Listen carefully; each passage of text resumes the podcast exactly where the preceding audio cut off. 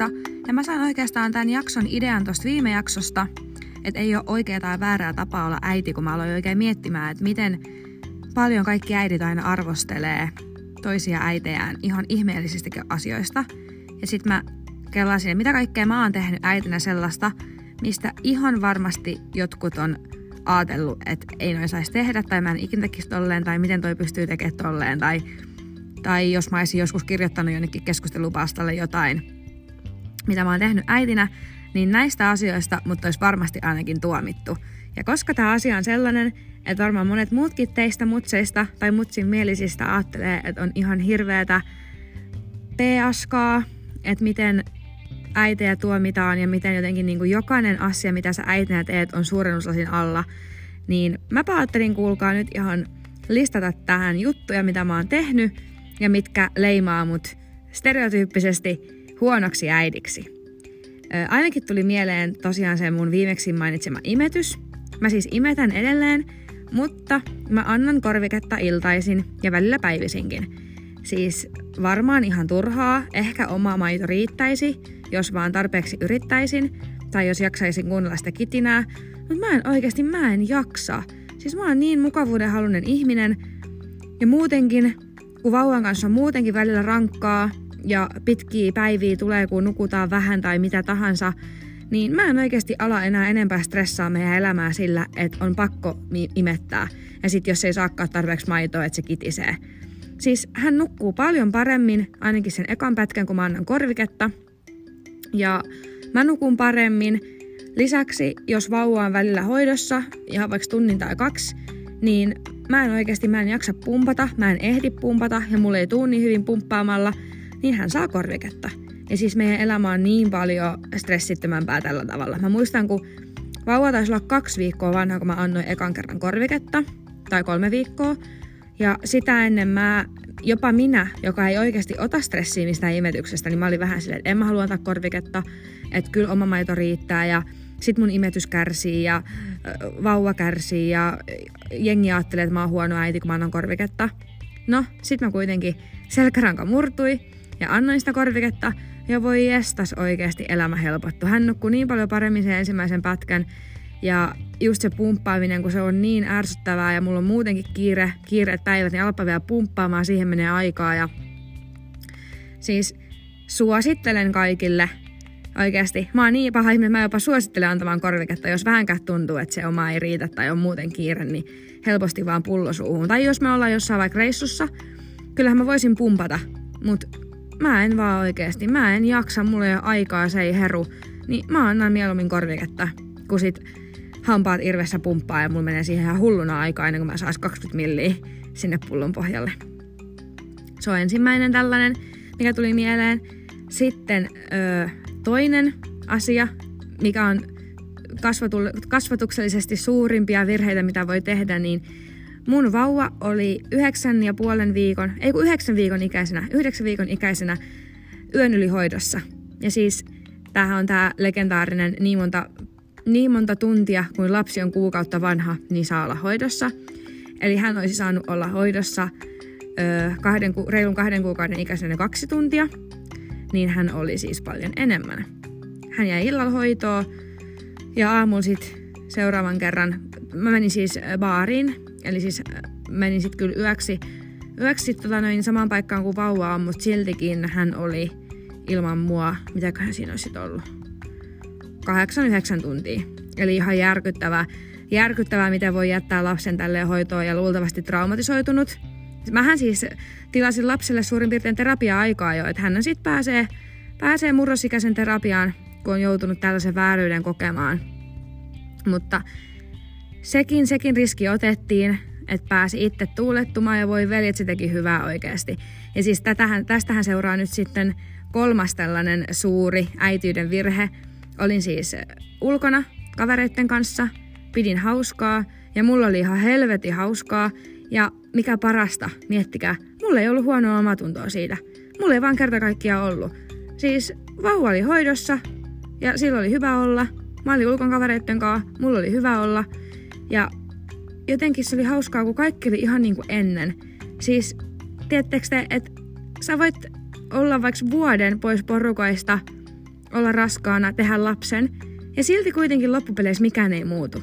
Silti sulla on hauskaa niiden samojen ihmisten kanssa, ja mä en ole ikinä, tai siis nyt, nyt kun olin ulkona ja mulla on lapsi tai lapsi ja mun kavereilla ei ole, niin monethan sanoo, että, että ei ole vaikka puhuttavaa enää niiden kavereiden kanssa, kelle ei ole lapsia.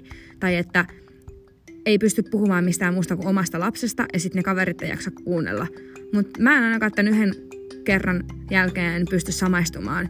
Mulla todellakin oli puhuttavaa, kaikkea muutakin puhuttavaa kuin mun oma lapsi. Mä oikeastaan sanoin, että mä en halua puhua hänestä. Ja meillä oli ihan yhtä hauskaa kuin ennenkin. Mulla ainakin oli hauskaa, mä en tiedä oliko heillä. Ei tosiaan ollut mitään semmoista ongelmaa, että, että ei niinku enää kokisi olevansa se sama ihminen mitä ennen. Totta kai, totta kai niinku äitiys muuttaa ja tälleen. Mutta jos mä lähden niiden friendien kanssa ulos, kelle ei ole lapsia, kenen kanssa mä oon ollut, ollut ennen lasta tekemisissä viikoittain, niin ei ollut mitään semmoista, että mä olisin vaan nykyään äiti, enkä enää venla, enkä pystyisi olemaan heidän kanssa. Oli kyllä tosi kivaa ja pystyin olemaan ihan oma itseni ja se oli niin vapauttavaakin olla vaan niin kuin minä, eikä äiti. Et pysty huomaamaan, että kun välillä on kuitenkin semmoisia aikoja, että miettii, että onko mä enää mitään muuta kuin äiti, kun on joka päivä sen vauvan kanssa ja ja se vauva menee aina itsensä edelle ja se vauva menee aina kaiken edelle ja vauvan tarpeet ja mitä vauva haluaa, mitä vauva ajattelee ja milloin, milloin sillä on nälkä ja milloin pitää vaihtaa vaippa ja että onko tämä mun elämä, onko mä enää mitään muuta. Ja sitten se on niin siistiä huomata, että kun vauva vähän kasvaa, että jes, että sitä voi antaa hoitoon, Mä voin mennä ulos mun kavereitten kanssa, mulla on hauskaa ja sitten seuraavan päivänä on maailman ihaninta nähdä taas se vauva.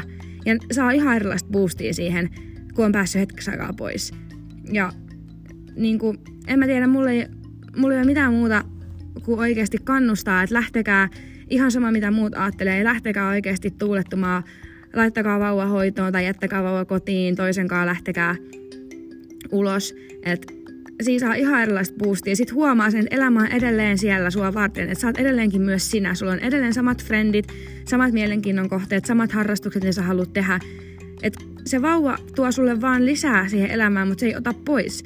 Ja jos se menee niin, että se vauva ottaa pois jotain, ja sä elät vaan sille vauvalle, niin jossain vaiheessa sä huomaat, että sä et jaksa ja sua tympii. Ja et se silloin myöskään ole hyvä äiti sun lapselle. Et pitää myös miettiä sitä, että et kunhan sä oot itse onnellinen, elät sun elämää, niin sä oot myös parempi äiti sille sun lapselle. Mulla tuli tosta vielä mieleen, että et mitä tollasta niinku, että mitä huonoa on ollut, tai mitkä tekee mun, mun äitiydestä huonompaa, että kun mä olin tosiaan ulkona, että mä oikeasti tykkäsin olla minä, enkä vaan äiti. Ja siis mä tiedän, että jotkut ajattelee, että kun saa lapsen, niin saat silloin vaan äiti ja sun kuuluu olla äiti ja sun kuuluu pistää äitiys kaiken edelle. Ja mä oon aina äiti. Se ei enää lähde musta ikinä pois. Mä tuun aina olemaan äiti. Ja se tulee aina olemaan mulle tärkein rooli mun elämässä. Mä teen kaikki mun päätökset sen mukaan, että mä pystyn olemaan paras mahdollinen äiti. Mutta mä haluan myös olla minä. Ja se voi olla joillekin semmonen punainen vaate, että haluaa niin vahvasti myös olla minä. Mutta mun äitiyteen kuuluu se, että mä oon äiti ja mä oon Venla. Ihan sama mitä muut ajattelee siitä asiasta, mutta näin se on. Ja se, mitä mä pystyn toteuttaa itseäni, esimerkiksi käymällä välillä kavereiden kanssa, tai sitten toinen, toinen iso juttu on mun harrastukset. Mä rakastan mun harrastuksia, juoksuu, myös surffausta, lumilautailua ja matkustelua. Ja ne on semmoisia juttuja, mitä mä en halua oikeasti unohtaa, enkä mä aio unohtaa. Mä aion tehdä niitä vauvan kanssa, mä aion tehdä niitä yksin. Totta kai vauvan kanssa on ehkä hippasen hankalaa mennä surffaamaan vielä, että hän ei ehkä ihan osaa. Toki lapseni on tietenkin ihmisnero, niin kuin jokaisen äidin lapsi, että hän voi oppia ensi talvena jo surffaamaan, jos lähdetään jonnekin surfireissulle neljän kuukauden iässä, mutta mä kuitenkin jätän siihen semmoisen pienen pelivarat, jos ei hän opikkaa. Niin silloin vauva jää rannalle tai on hoidossa, ehkä jää jopa Suomeen, mutta et, et se on niinku tärkeää mulle toteuttaa myös niitä harrastuksia. Ja mä en halua oikeasti luopua mulle tärkeistä jutuista, vaikka mä oon äiti. Ja mä oon huomannut, että sekin on sillain yleisessä kuvassa semmoinen äityyden huonouden merkki, jossa tosi paljon toteutat itseäsi ja ajattelet itseäsi ja sun omia onnellisuuden lähteitä, vaikka sulla on lapsi, niin mä en kyllä tosi, todellakaan ymmärrä, että miksi. Koska happy mom, happy child. Ja totta kai se vähenee radikaalisti se, mitä sä oot ennen tehnyt. On se sitten harrastukset, kaverit, ulkona käyminen tai vaikka uraankin panostaminen. Totta kai niin kuin äitiys ö, ö, vapaan aikana uraan panostaminen vähenee ihan siitäkin, että ollaan äitiysvapaalla. Mutta noin kaksi muuta, niin niitähän sä voit harrastaa, vaikka saat äitiyslomalla. Mutta jonkinlainen semmoinen raja kannattaa pitää, että kaikkea ei kannata mun mielestä lopettaa. Että sit siinä itsekin turhautuu ja katkeroituu, jos se koko oma elämä, elämä lähtee siitä pois. Mutta jotenkin sellaista, tämä oli hyvä aihe ja se viimeinen, viimekertainen kyllä herätti niinku, herätti enemmänkin ajattelee sitä, että onkohan itse mennyt siihen semmoiseen oravan pyörään vähän kuitenkin mukaan ajattelee, mitä muut ajattelee. Ja varmasti on mennyt, se on varmaan väistämätöntä. Mutta entistä enemmän haluan kyllä alkaa pitää kiinni niistä omista jutuista ja sitten, että et ihan sama mitä muut ajattelee, niin mä teen tällä tavalla. Ja mä silti uskon ihan aidosti, että mä oon paras mahdollinen äiti mun lapselle. Ja mä en varmasti ole sitä sun lapselle, että sun, sun lapselle mä en olisi näin hyvä äiti. Ja sä et olisi niin hyvä äiti mun lapselle, mitä mä oon. Jokainen tekee omalla tavallaan. Mutta ei vaan ajatella sitä, mitä muut ajattelee. Ja jos me ollaan oikeasti sit yleis mielisesti ja stereotyyppisesti huonoja äitiä, kun me tehdään näin, niin ihan sama. Sitten me ollaan. Varmasti ollaan kuitenkin tehdään parhaamme. Kuka ei täydellinen. Mutta tämä oli tosiaan tämän jakson aihe. Ja mä toivoisin, että laitatte mulle viestiä siitä, että miten te olette aina huonoja äitejä ja miten te olette huonoja äitejä ja sitten kuitenkin samaan aikaan just sen takia te olette parhaita äitejä just teidän lapsille. Näihin kuviin ja tunnelmiin Moikka!